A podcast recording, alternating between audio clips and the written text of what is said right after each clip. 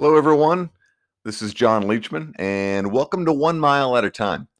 This is a podcast dedicated to the uh, journey, you could say, with uh, with autism, and really, this is uh, the perspective from a front row seat. I will tell you that my inspiration behind launching this is based on my own personal journey, uh, raising my son. And full disclaimer, my son who I would say there's probably some times you may hear him in the background.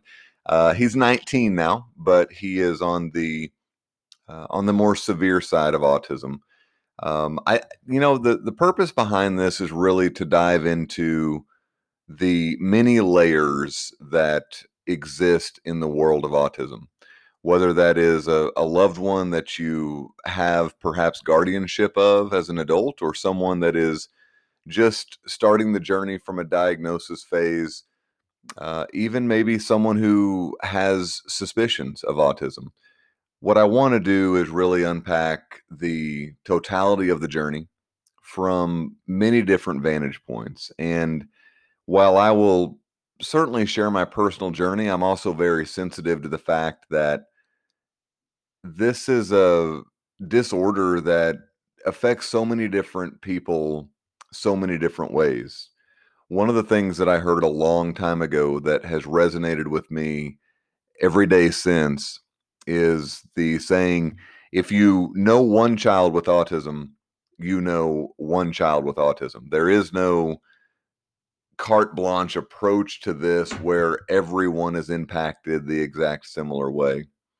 So again, while I I'll share personal journeys and, and personal stories, I also want to bring in the subject matter experts in their field from every different topic that we could possibly touch on.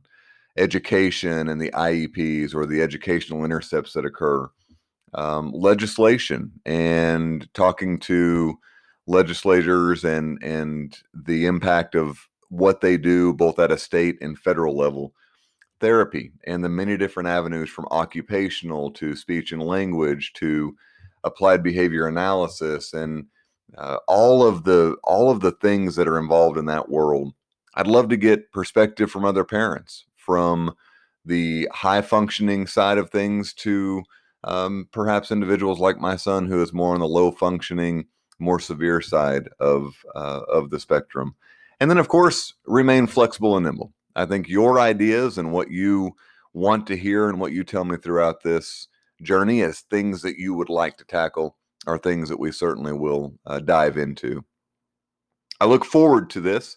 It's been uh, something that has obviously a big passion of, of mine, and I think anyone who has experience with uh, someone on the autism spectrum, you know that it is literally a uh, a, a day of discovery. I, I don't know how many days there are in 19 years, but I can say that's exactly how many things that you know days that we have learned something new. It is it is literally a new day. You know every every day that we wake up in terms of uh, in terms of something new that we we learn about our son and and things that make him tick and and things that work or things that don't.